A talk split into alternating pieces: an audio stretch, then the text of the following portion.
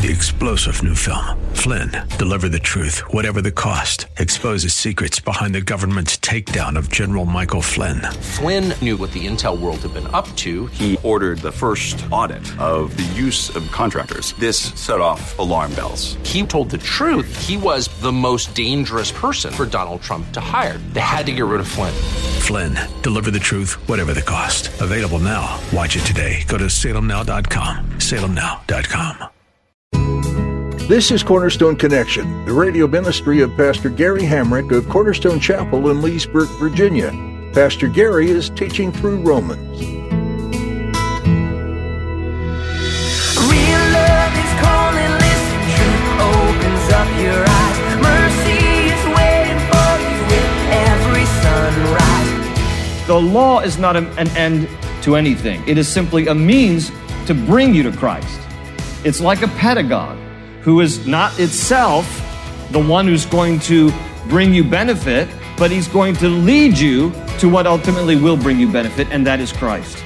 So that's the intention of the law. It's to expose the sin, make us aware of what sin is, and then lead us to the Savior, which is Christ. J.B. Phillips said, It is the straight edge of the law that shows us how crooked we are. End quote. Many people think that the Bible is a rule book full of laws and orders of what you can and can't do. While that is one way that you could view the Bible, a more accurate and digestible way is to look at the Bible as a guideline. Within the Bible holds the standard for which we pattern our lives after the life of Jesus. And while on this earth we won't ever fully live up to the perfect life of Christ, we can still pursue Him in every word we speak and every action we take, and we have the Holy Spirit to help. At the close of Pastor Gary's message today, I'll be sharing with you how you can get a copy of today's broadcast of Cornerstone Connection. Subscribe to the podcast or get in touch with us. But for now, let's join Pastor Gary in the book of Romans, chapter 3, with today's edition of Cornerstone Connection. I need someone who can forgive me and someone who can pay the price for me and someone who loves me. I need a savior. Now, here's what happened in Jesus' day. The Pharisees, instead of the law exposing their sinful hearts and making them aware of just how sinful they were, they looked at the law and they said, okay, um, I, I see that I'm deficient in some of these areas, so what I need to do is step it up and add some more laws and then they would just make a burden out of the law and think that if I just obey and obey and obey and obey, then I will find favor with God. Instead, they should have looked at the law and realized, wow, the, the law I can't live up to, and thus I need to cry out for a Savior. That's why they missed Jesus. That's why most of the Pharisees missed the Savior. Because they looked at their own self-righteousness and thought, I'll just keep obeying the law and I'll add more laws to help me feel good about myself. And it was this futile exercise of, I can't obey the law, so I'll add more, and then I can't obey those laws, so I'll add more, and it just is crippling. So, the law is intended to explain what sin is, expose how sinful we are, we are, and express our need for a Savior. Let me go back to this verse now, Galatians 3. When it says here in verse 24 that the law was put in charge, King James Version says that the law is our schoolmaster. And that word schoolmaster, or in the NIV where it says was put in charge, it is the Greek word from which we get the word pedagogue. Now, in the Greek culture, a pedagogue was a servant of a master whose responsibility was like a nanny. A pedagogue was someone who took a boy and led that boy to school and the pedagogue would be the one to lead the boy to school and to watch over that kid and to make sure that kid got home safely again. And that was the responsibility of the pedagogue. It was the Greek slave who was entrusted like a nanny to help supervise the kids and make sure they would get to school. The pedagogue was not the teacher. The pedagogue would bring the student, bring the boy of the house to the classroom where the teacher would teach the child. Now, Paul uses this terminology in this because what he's saying is that the law is not an end to anything. It is simply a means to bring you to Christ. It's like a pedagogue who is not itself the one who's going to bring you benefit, but he's going to lead you to what ultimately will bring you benefit, and that is Christ. So that's the intention of the law. It's to expose the sin, make us aware of what sin is, and then lead us to the Savior, which is Christ. J.B. Phillips said, It is the straight edge of the law that shows us how crooked we are. End quote. That then when we begin to recognize God's perfect and beautiful standard, we begin to see just how crooked our lives are in comparison. So it is intended to point us to Christ, to lead us to Christ, that we might then find the Savior in Jesus. So he uses this terminology here. And then in verse uh, 21, now this is, this is a great transition here in verse 21. So, so notice this, and I know, you know, the first words are but now, and I know how this is going to sound, but I'm going to say it anyway because this is important. That's a big but there, my friends. All right. And here's the reason why. He's transitioning from the previous section, which dealt with judgment, to a new section, which deals with justification. Everything we've just read up to this point has to do with judgment. God's wrath, He's justifiable in His judgment. And so He's going to make the shift here now to justification. And the justification is going to be, notice if you have a subtitle there at verse 21, like my Bible does, it says righteousness through faith. He's going to use the word faith. Now, let me just advance here for you note takers. The word faith is going to be found 20 times just in these two chapters, 3 and 4. 20 times.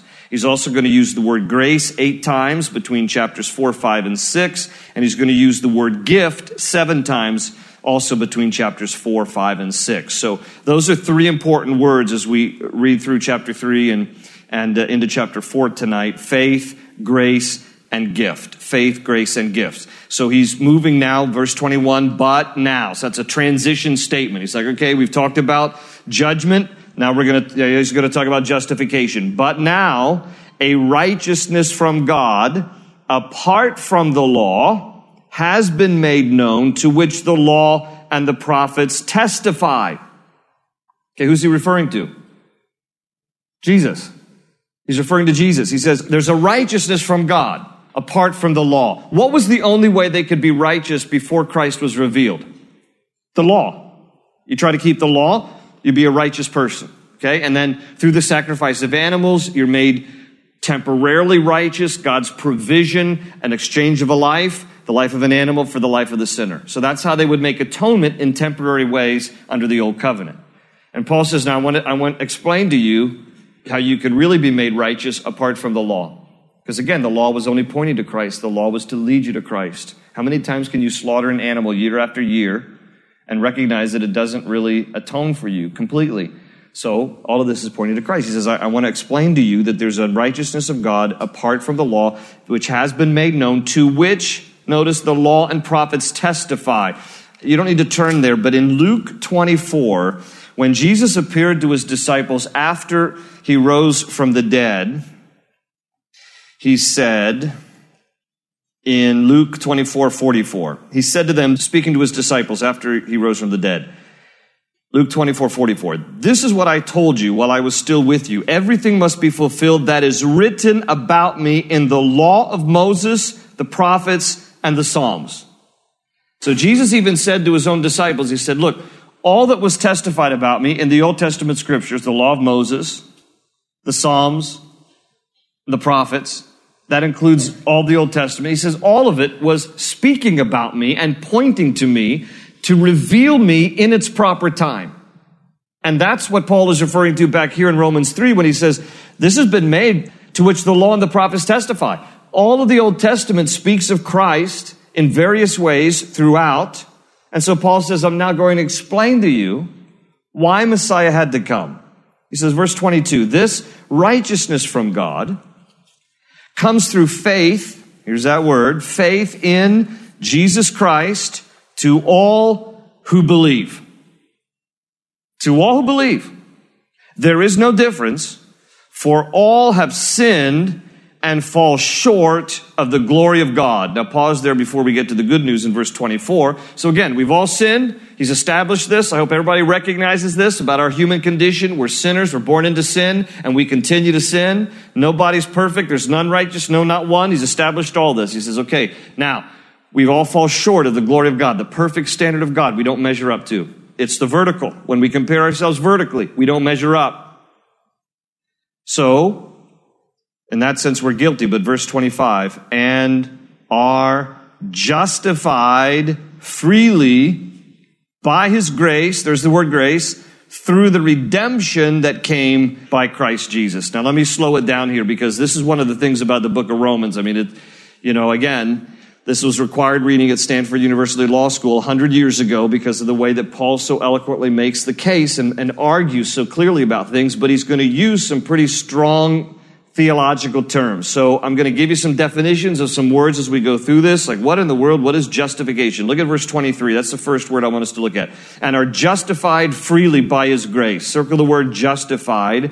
And here's a basic definition for justification. Justification is the legal and formal acquittal from guilt by God as judge and his pronouncement on us as righteous in his sight. Okay, that's, that is justification. It is a legal term where God like throws the gavel down and says, I acquit you. You are found not guilty, even though we are guilty. Why are we found not guilty? We're justified.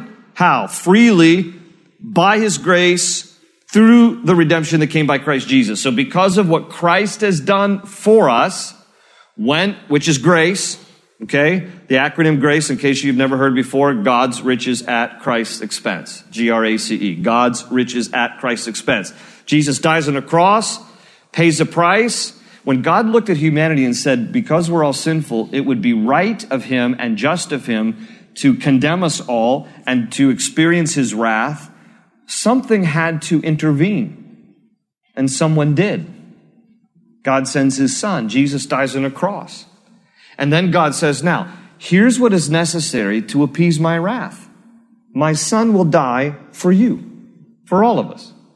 And then if we believe in what Christ has done, remember, this has come this righteousness, verse 22, from God comes through faith in Jesus Christ to all who believe.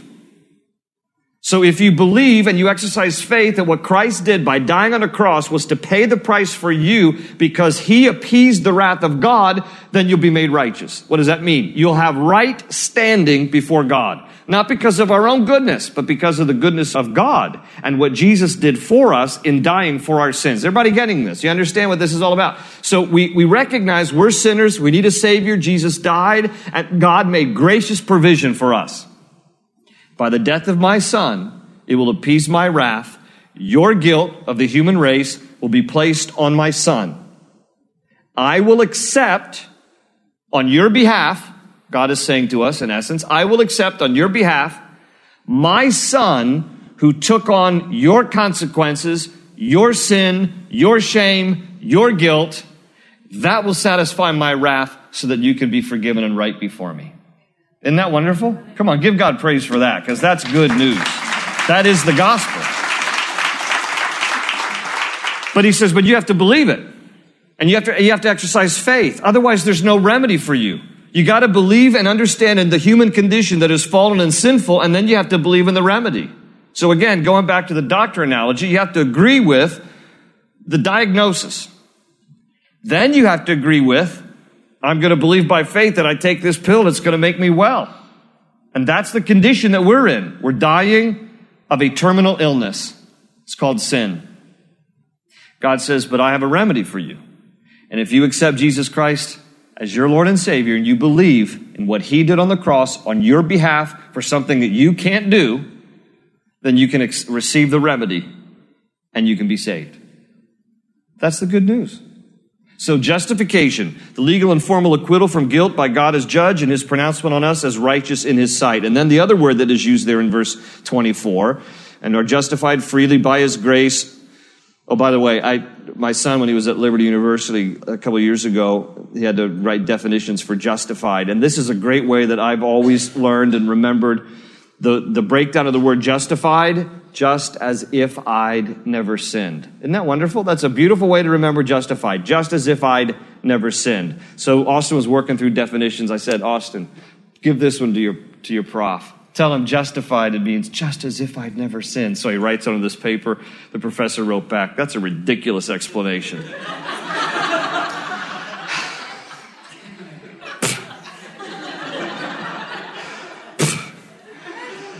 It's a wonderful explanation. I don't care what any liberty professor says. Anyway, justified freely by his grace through, here's the second word, the redemption that came by Christ Jesus. Here's a working definition for redemption deliverance by paying a price. That's what redemption means. Deliverance by paying a price. Our deliverance from sin through the price of Jesus' blood. That's redemption. If you've been redeemed, it's because a price was paid on your behalf. So again, consider us all slaves to sin, sold to sin. God comes along, offers his son Jesus, dying a cross.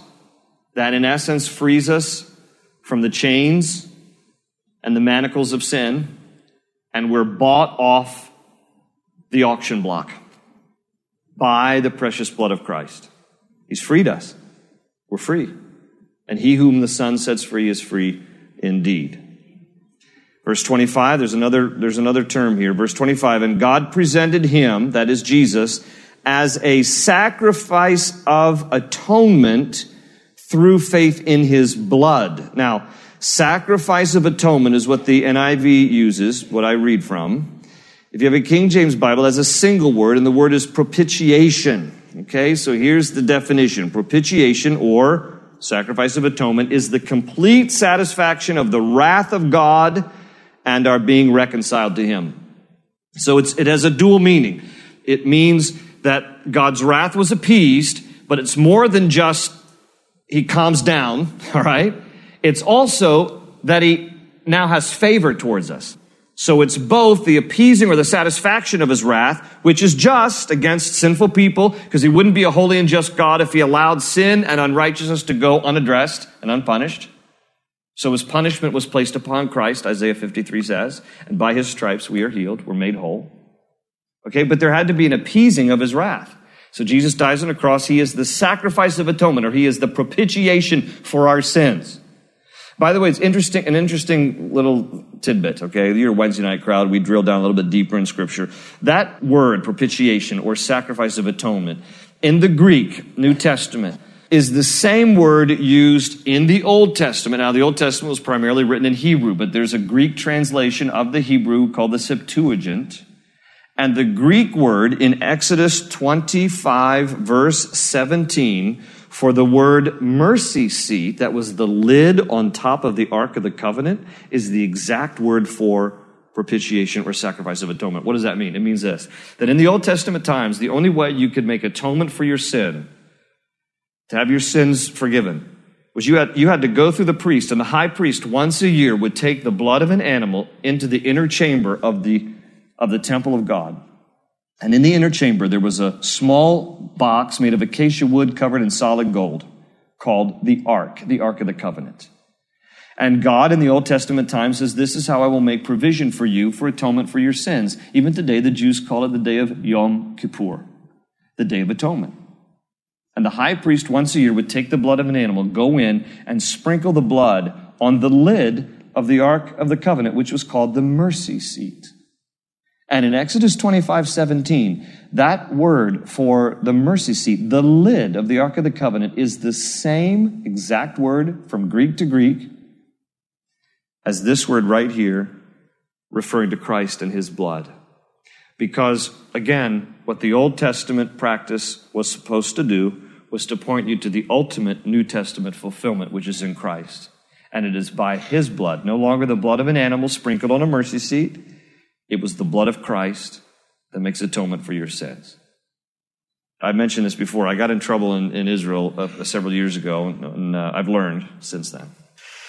We can learn as we grow older, but um, we were at the Temple Institute, which is a place where it is run by uh, strict Orthodox Jews, and they made all the articles of the temple because one day they want the temple to be rebuilt, and they're waiting on that great day. And so you can go in there. They have the menorah, they have all of the censers, and you know all of the all of the articles for the priest, and they're hoping one day for the for the temple to be rebuilt on the Temple Mount. And so, knowing the Old Testament scriptures requires the shedding of blood for the atonement of sins, I just gently said,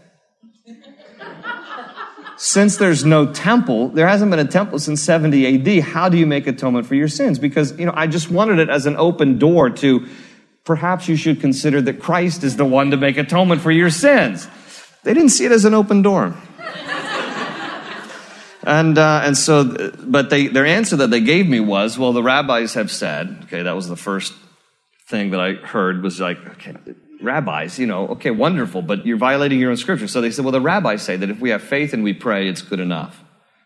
And that's when I got in trouble because I said, with all due respect to your rabbis, that's in violation of your own scriptures. It wasn't a pretty day, but, um, but I've learned since then. Now I take the group in with us to the Temple Institute and I say, okay, don't ask any questions and don't say anything sassy because I had to learn the hard way. Anyway, so he, he goes on here. Let's see if we can finish out this chapter. So verse 25. So God presented him as a sacrifice of atonement through faith in his blood. He did this to demonstrate his justice because in his forbearance, he had left the sins committed beforehand unpunished. He did it to demonstrate his justice at the present time so as to be just and the one who justifies those who have faith in Jesus. What does that mean? It just means that the Old Testament people, if they practice sacrifice of animals as a temporary means for their atonement, why didn't God in his justice strike them dead?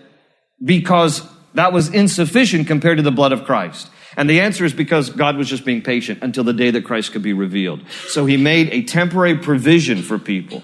So a lot of times I get this question, what about the Old Testament people? How, how were they able to go to heaven? And the reality is that if by faith they exercised faith and trusted that the provision God had given at that time, which was the sacrifice of animals that pointed to the eventual revelation of Messiah, that by faith and the exercise of that system, God made provision for them.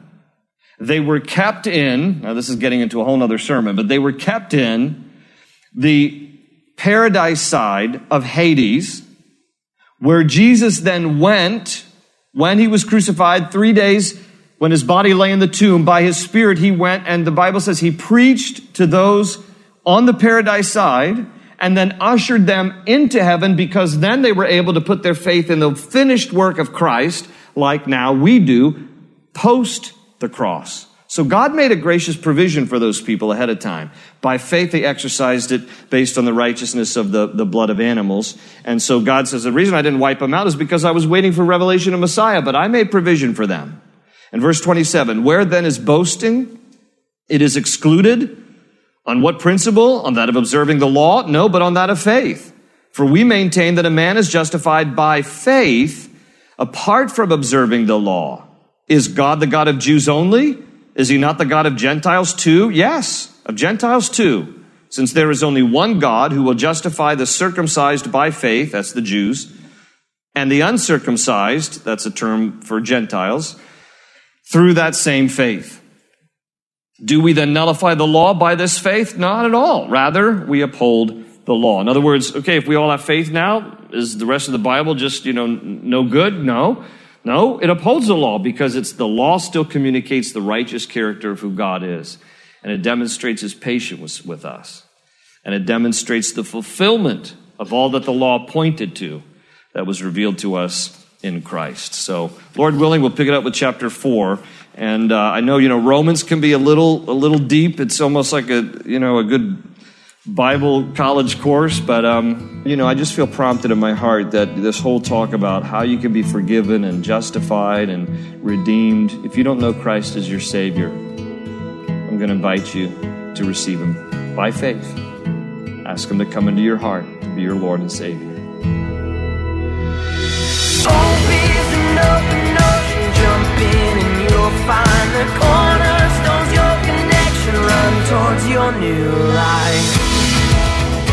We're so glad you joined us for this edition of Cornerstone Connection as we dig into the book of Romans. Isn't Paul's faith inspiring? Did you know you can download our mobile app and take Cornerstone Connection with you wherever you take your phone? That way, you'll never miss a message from Pastor Gary's studies, and you'll always have encouragement from God's Word right at your fingertips. Find a link to download the app for your iPhone or Android device on our website, cornerstoneconnection.cc. We'd love to meet you in person too at Cornerstone Chapel in Leesburg, Virginia. Stop in for a service this Sunday at 8:30, 10, or 11:45 a.m. or join us for our Bible study and fellowship on Wednesdays at 7 p.m. Pastor Gary would love to shake your hand and answer any questions you may have about the study, about Cornerstone Chapel, or about how you can have a relationship with God. Find out more at cornerstoneconnection.cc. You can listen to additional teachings from this study or read accompanying resources on our site as well. Just look under the Teachings tab. That's all we have for today, but join us next time to learn more from the book of Romans right here on Cornerstone Connection. Wandering that you've got no place to go, but still you know, you're not alone.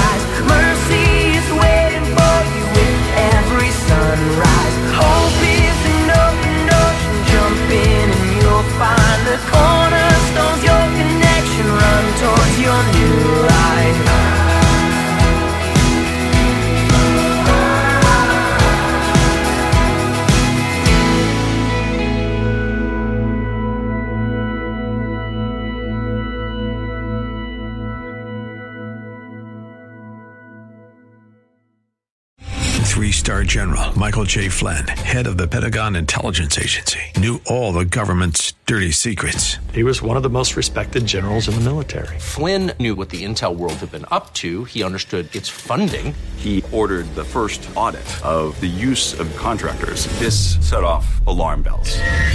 The explosive new documentary, Flynn, Deliver the Truth, Whatever the Cost, uncovers the facts behind this scandal. Flynn told the truth. He was the most dangerous person for Donald Trump to hire. I find out the worst enemy that I'm going to face in my life is right here in America. They took my assessment and they wanted me to change it. And I was like, I'm not changing it. They had to get rid of Flynn. With in depth interviews, archival footage, and never before seen personal records of the man behind the headlines. I just felt like I was drowning. Flynn, Deliver the Truth, Whatever the Cost. Available now. Watch it today. Go to salemnow.com. Salemnow.com.